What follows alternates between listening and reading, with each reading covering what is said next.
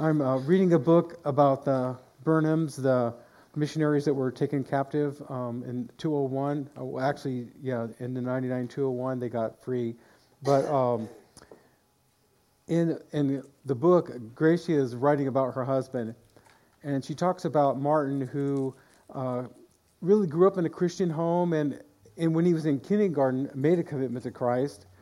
And uh, as the, the family just served God, there was a real desire in Martin's parents that they become more involved uh, with the missions in the Philippines. And uh, they kind of worked hard and uh, did ministry in different places, always trying to earn enough money to, to get to this place where they could go on the mission field. And in 1970, uh, in that summer of 1970, the Burnham family went overseas. They took a, a month long journey on a boat to go and start working in the Philippines. And uh, Martin grew up there and uh, experienced all kinds of uh, just changes in heart and what God wanted to do. And but when he got a little older, he started coming back to school to a, a school for missionary kids in the states, and he was growing and doing good. And he had a real desire for um, uh, flying airplanes. And so he was in all kinds of programs and learning and growing and also working on airplanes. And he was really developing that hunger for flying and just being around aircraft. And at the point where he was either going to start working or going to college, his parents came to him and said, We want you to do one more thing before you go off on your own. And he felt like, you know, I've just been kind of doing. Uh, doing the good things, and now I'm getting to the age as a young adult, I want to do my own thing. And they, he really didn't want to go to a year of Bible college, and, and yet he submitted to his parents and he went for a whole year of Bible college. But in that time, God began to move upon his heart. And he got a heart, more of a heart for the gospel and for what God was doing. And in this time, he met his, his future wife, Gracia, in college where he was going. And uh, God really was developing their relationship. And uh, they got married, and he was doing really good in the field of aviation. And uh, they really realized that they could make a, a, good, he could make a good living uh, being a pilot. But both of them in their heart, they had this knowing in their heart that God had called them to something more important, more spiritual, something that had a greater purpose in their life. You know, when we started this church, there were some prophetic things that kind of uh, came to us when we were just, you know, putting things together and deciding what we we're going to do and how God wanted to do. And different words have come over the year that this was be a place of making disciples. You know, casual attenders, we're always welcome people to come, but it's our heart desire that you know Jesus and you become a real follower of Jesus. Do you really let him influence your life and everything about your life? And you don't get afraid of what he might ask you to do, but you just press into a relationship with him and you let him unfold his desires in your own heart. Our message today, our title is What's Your Jerusalem? And Jerusalem is kind of synonymous with uh, a, a greater call, a greater spiritual responsibility that God has for us. And it really played out in Jesus' life. We know Jesus uh, was born in, into a family where his father was a carpenter and you know, he, he lived 30 years kind of in obscurity and uh, not really having much renown. We know that he uh, read different scriptures in Isaiah and different things about the Bible he read in the synagogue as a young person. But really, he was just going along. And when he started his ministry, baptized in water, baptized in the Holy Spirit, and anointed by God, he began to do miracles He began to feed the hungry. He began to open blind eyes. He began to raise the dead. He began to give hope to people about their spiritual life. And uh, any person who was a recipient of any of these miracles would think of, wow, that was Jesus' main purpose. But Jesus' call was to go to Jerusalem. He had a call to give up his life. His greatest mission was to go to Jerusalem and die on the cross.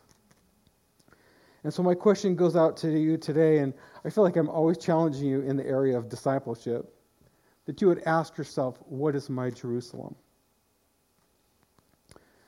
He must go to Jerusalem. It was a prophetic mandate for Jesus. In Matthew 16, 21 and through 23, from that time Jesus began to show to his disciples that he must go to Jerusalem and suffer many things from the elders and the chief priests and the scribes and be killed and raised the third day. There's time spent on the journey that Jesus spent, the journey of life, the path that leads to God's greater purpose. All of us are on a journey. Some of you might be very much aware of what God has called you to do and things are unfolding. You may be a young person with, that has aspirations and dreams, and you're kind of balancing this Christian walk and following Jesus and really kind of wondering what he has for you. And you might have aspirations on your own. But Jesus had to suffer. He had to go to Jerusalem because he had to pay for our sins. He had to pay for all of us to come back into relationship with God he did the most incredible work by going to Jerusalem and dying on that cross because he made the way for every person ever born into this world to accept Jesus Christ, to have their sins forgiven, and have their spirit made alive. We're born into this world dead to God, dead spiritually because of what Adam and Eve had done, and they sold us all out to Satan, the God of this world. We can't see him with our natural eye, but we know we see the evil going on, that Satan, the demons, are always con, uh, con, con, trying to uh, confuse people and uh, destroy people's lives. But he died for our sins that we might be forgiven and come out from the bondage of the enemy and have a relationship with God and to have an ultimate home in heaven. In verse 22, the writer goes on in Matthew Then Peter took him aside and began to rebuke him, saying, Far be it from you, Lord. This shall not happen to you. But he turned and said to Peter, Get behind me, Satan.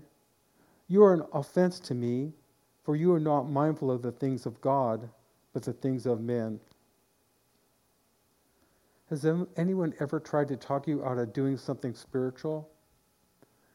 Well meaning people, sometimes people that are fearful of what you're doing spiritually, try to distract you from doing what God wants you to do. There was a footnote in about Matthew 16:21. It says that Peter's confession marks a turning point in Jesus' ministry. For at that time, Jesus begins to teach explicitly about his anointing and death.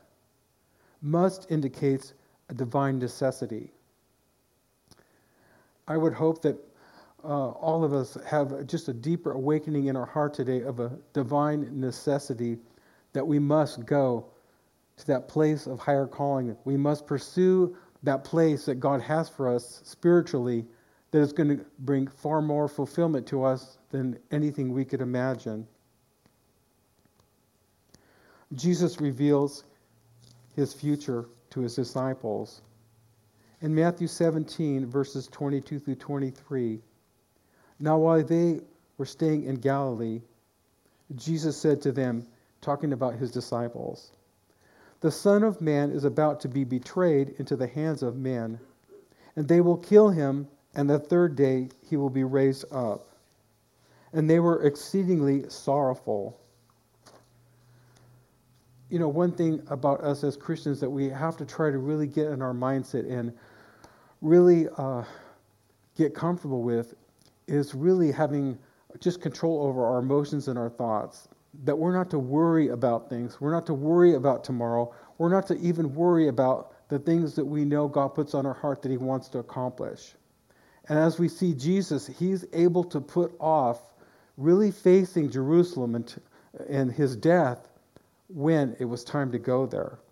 And I think it's something He wants us followers to do to not worry about tomorrow, but to live in the grace of God for the moment. But when we're supposed to do something very difficult and that it's hard for us to do, we will get grace in that moment to do it. In Matthew 20, verses 17 and 18, now Jesus going up to Jerusalem took the twelve disciples aside on the road.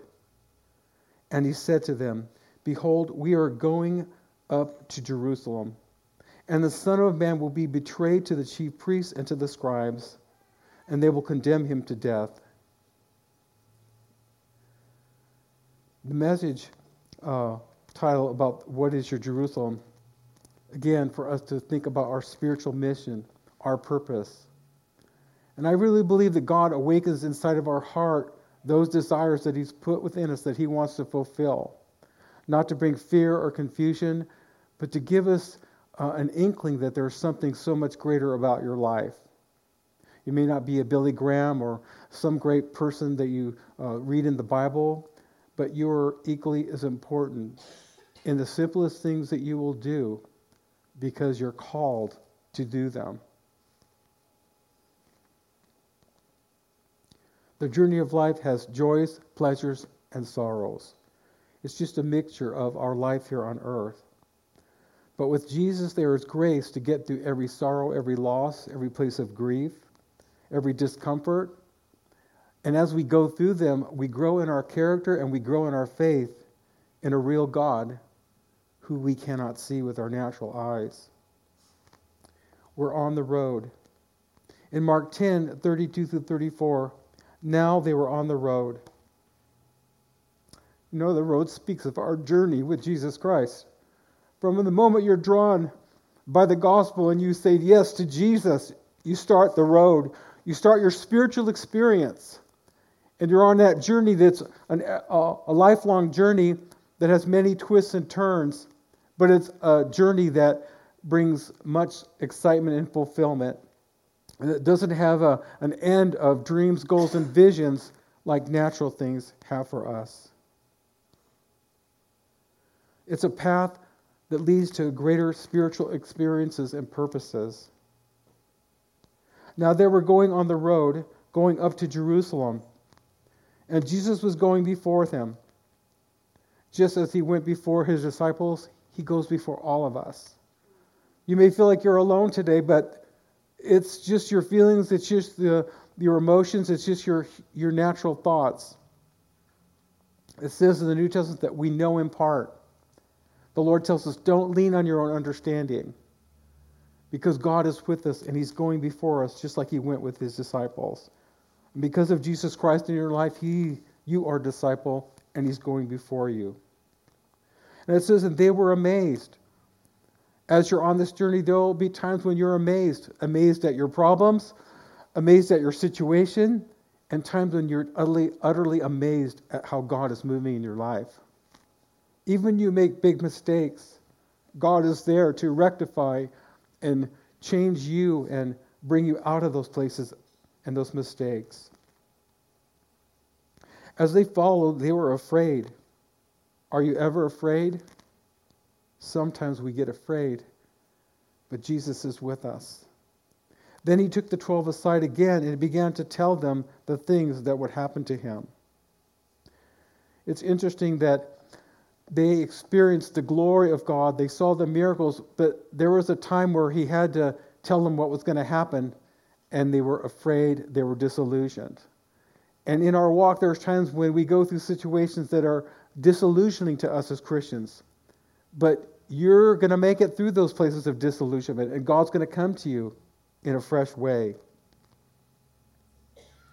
Behold, we are going up to Jerusalem, and the Son of Man will be betrayed to the chief priests and to the, and to the scribes. And they will condemn him to death and deliver him to the Gentiles. And they will mock him and scourge him and spit on him and kill him. But the third day he will rise again on your journey with the Lord, sometimes we get a little angry with Him because we go through betrayal, we go through fear, we go through anxious moments, we go through times of being disillusioned. At times, the road seems lonely. It feels like the things that you hope to happen, the relationship you hoped would work out, don't work out. In John 5:30, Jesus said, "I do not seek my own will, but the will of the Father who sent me." during Thrive, we were talking about the Our Father prayer this week. Lita was going through that. One of my favorite parts of the Our Father prayer, it's a prayer that after we've asked from God and we've come boldly before His throne, there's a place that kind of brings prayer and brings us into that place of centering with God. Your kingdom come, your will be done. In Luke 11, 2, we're reminded that we must bring everything and all requests unto God and ask that His will be, would be done and that His kingdom would be furthered.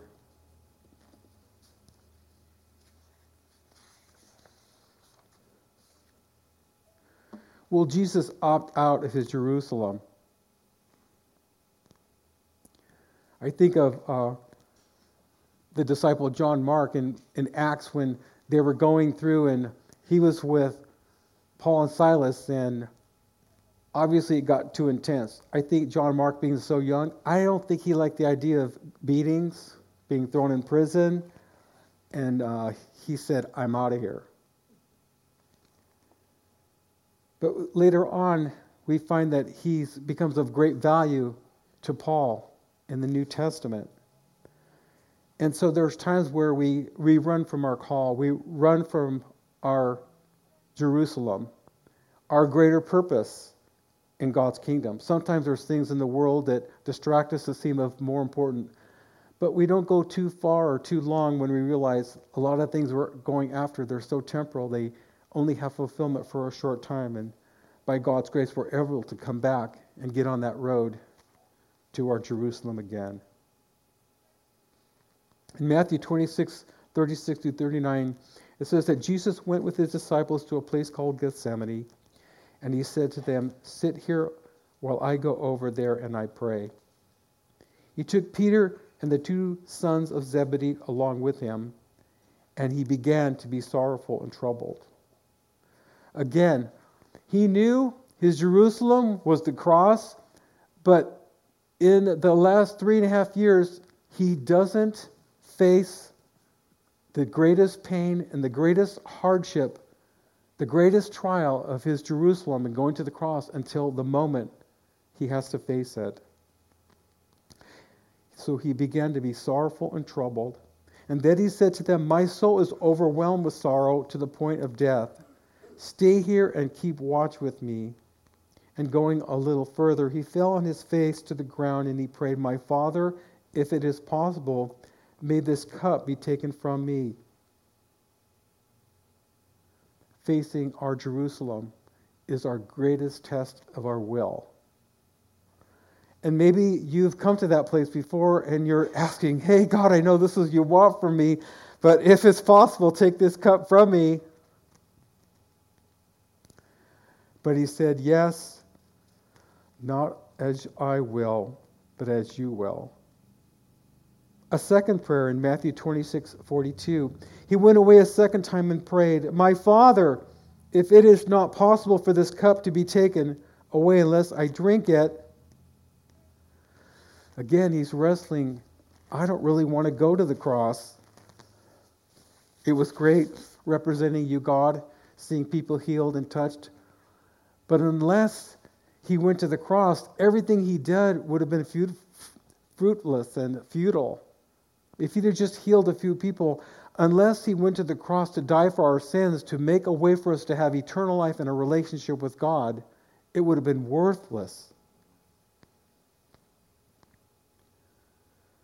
My Father, if it is not possible for this cup to be taken away unless I drink it, may your will be done. A third prayer, Matthew 26 44. Now Jesus left them and went away once more and prayed the third time, saying the same thing. My Father, if it is not possible for this cup to be taken away unless I drink it, may your will be done. Again, I have to be honest, I fear the cross. I resisted being a pastor most of my life because I knew I wasn't capable. I, I knew I had a lot of weaknesses. I, I couldn't really speak that well. I had a little dyslexia going on. But like Dory got up and shared today, it seems like God chooses us and uses our very weaknesses that He might get His glory and we might accomplish something greater than we could have done on our own.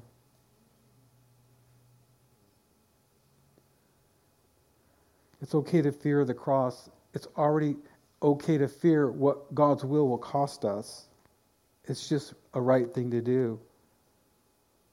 As we wrestle, as Jesus wrestled in the garden with our Jerusalems, we get closer to God and we find the grace to keep going forward and to keep walking the path that God has for us.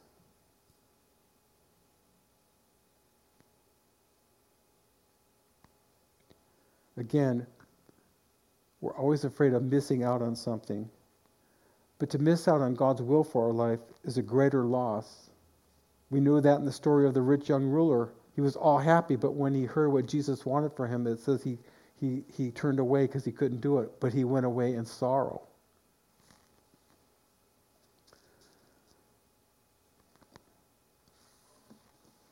Heidi Baker uh, is one of those persons in our time that is very anointed by the Holy Spirit, does incredible works of, in miracles in Africa. And she said this Have you ever questioned whether you should take the next step in ministry God has called you to?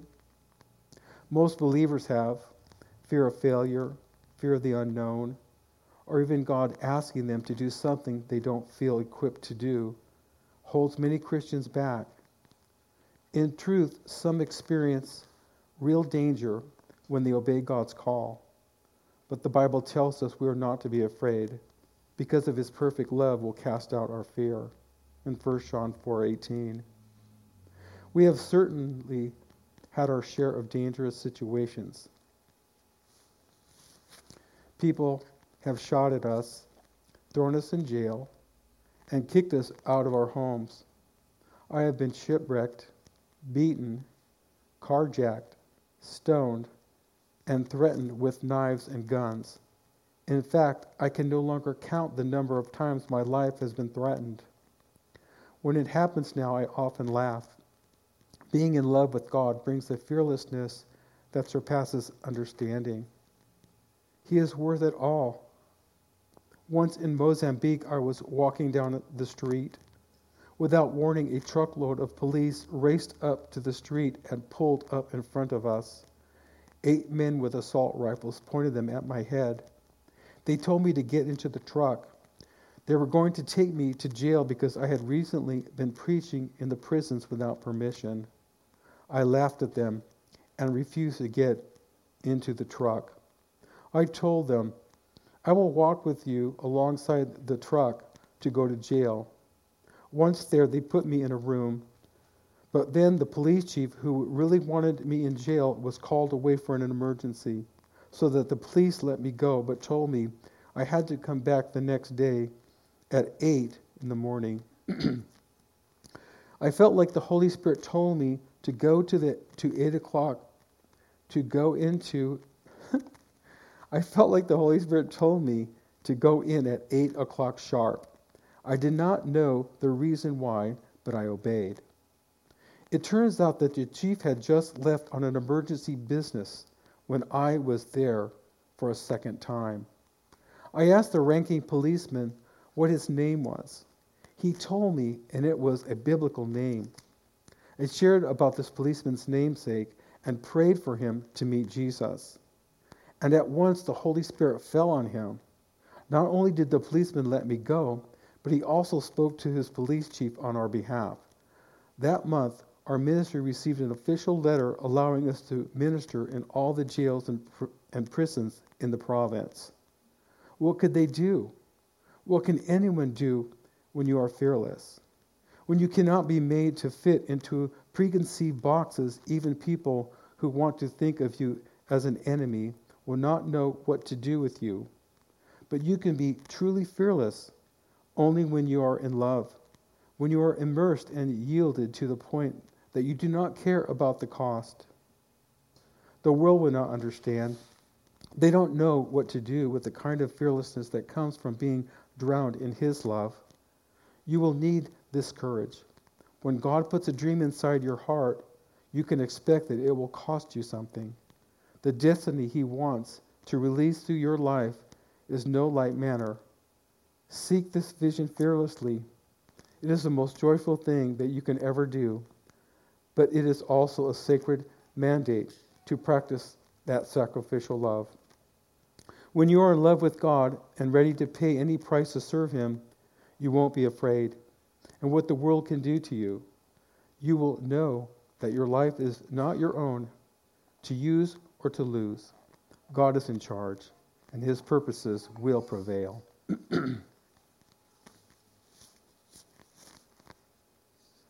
Joseph's Jerusalem was Egypt. We know his brothers were jealous of him and sold him into slavery because he had had a dream. And it was a prophetic dream that God had given him that all of his brothers were bowing down to him and that even his father would bow down to him. He knew what it was to be rejected, betrayed by those closest to him. Jerusalem, Egypt was the cross for Joseph and the death to his self.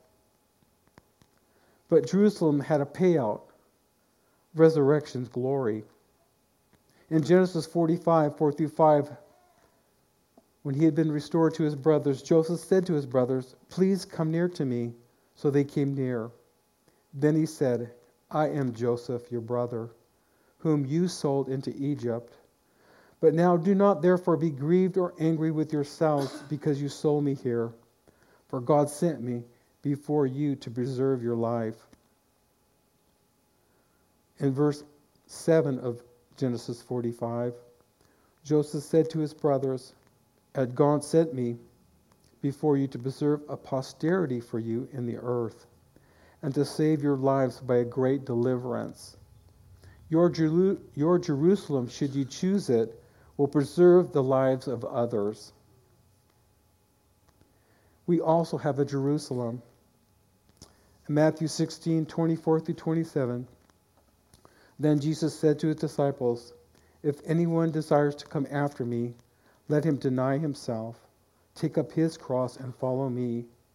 For whoever desires to save his life will lose it, but whoever loses his life for my sake will find it. For what profit is a man if he gains the whole world and loses his own soul? Or what will a man give in exchange for his soul? For the Son of Man will come in the glory of his Father with his angels, and then he will reward each according to his works.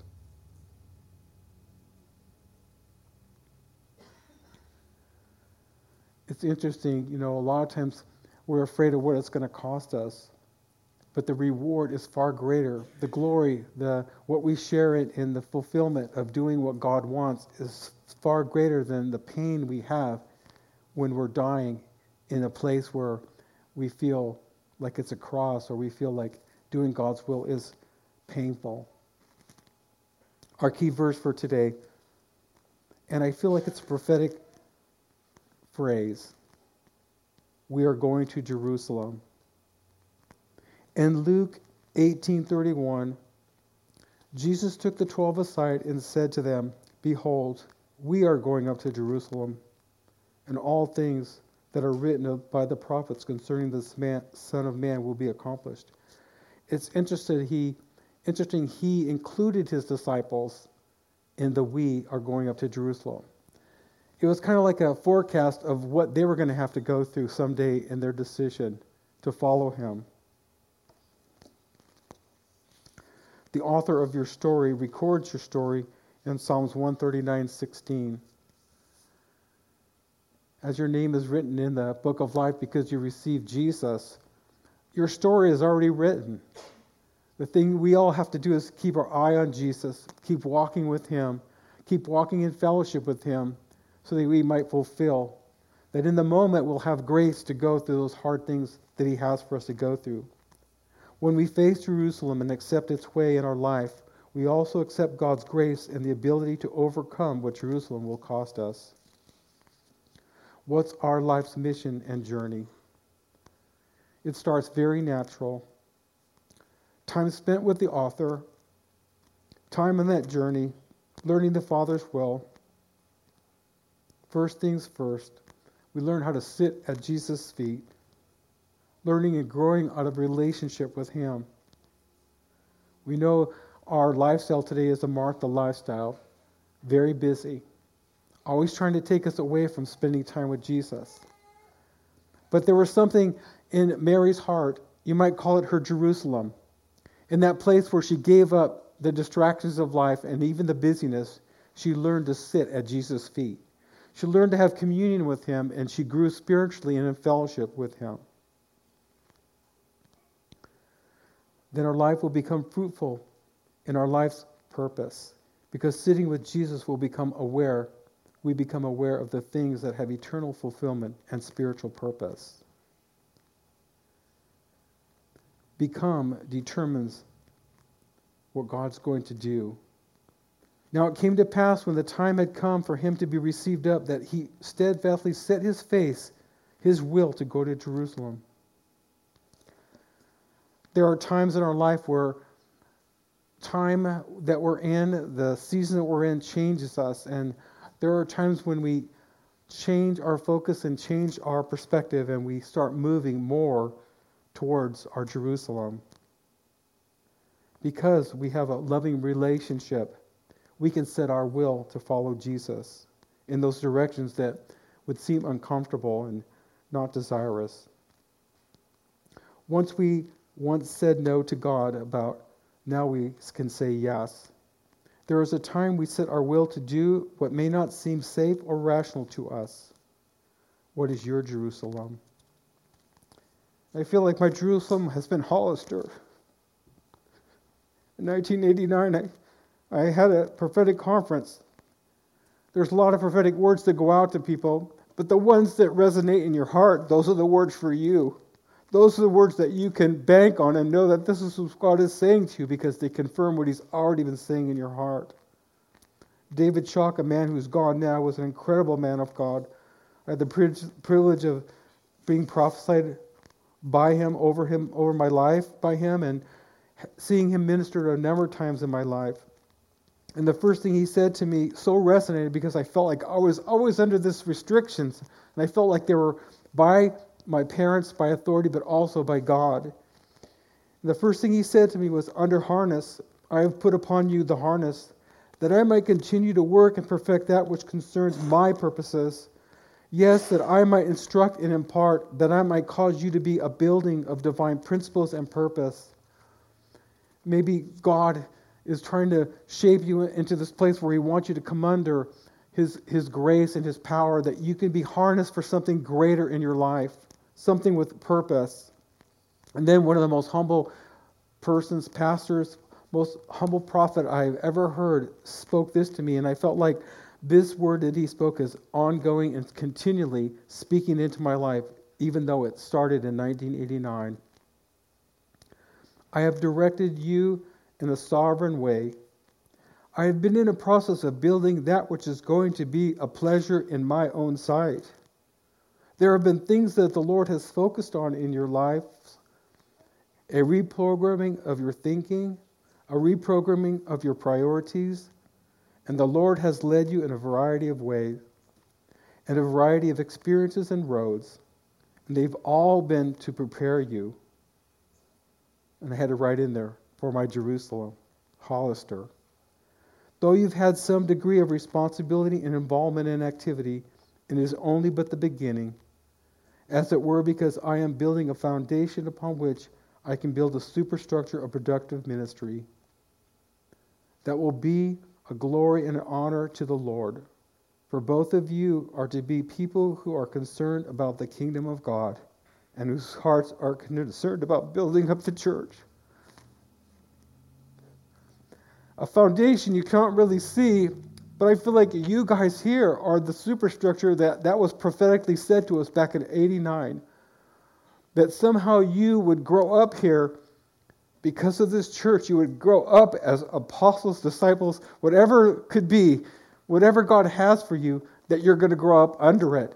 And you're going to find great purpose and fulfillment, but also the times there's going to be pain and apprehension about the things that God wants you to do.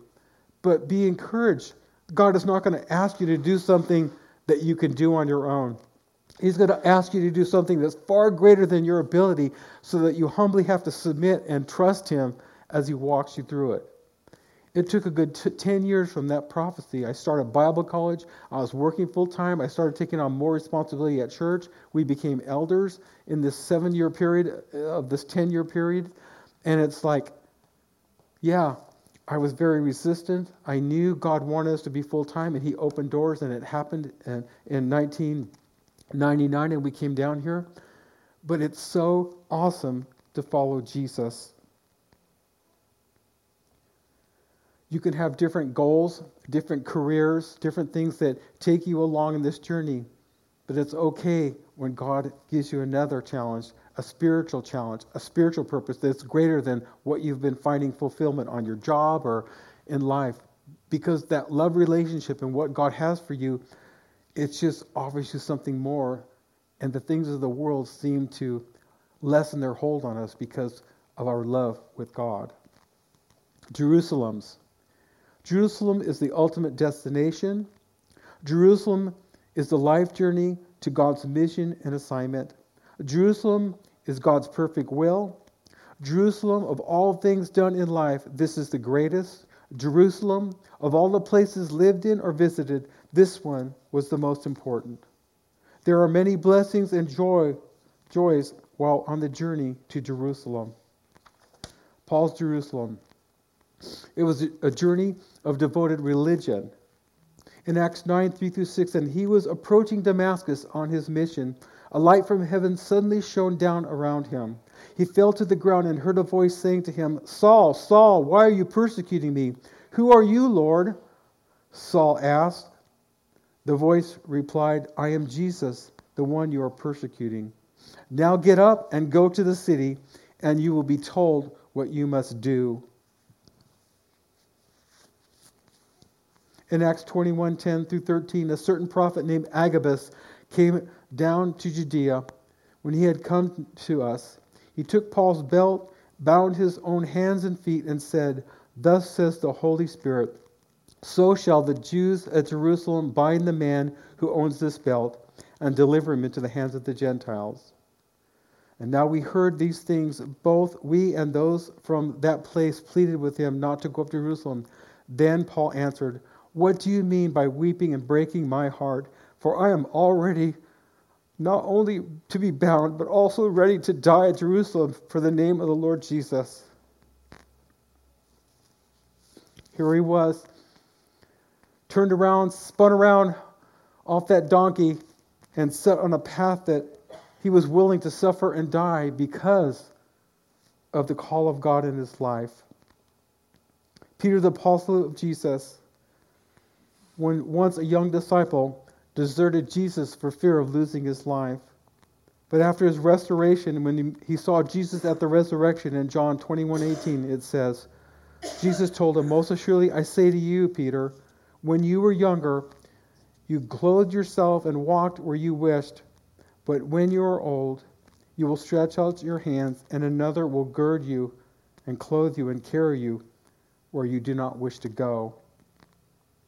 Thus Jesus spoke, signifying by what death Peter would glorify God. And when he had spoken this, Jesus said to Peter, Follow me. We fear Jerusalem and resist it, but we must go towards it. But when it's time, we will have grace to face it. Ah, Jerusalem. Paul's now at the end of his life in 2 Timothy 4 6 to 8. Paul says, for I am already being poured out as a drink offering, and the time of my departure is at hand. I have fought the good fight. I have finished the race. I have kept the faith.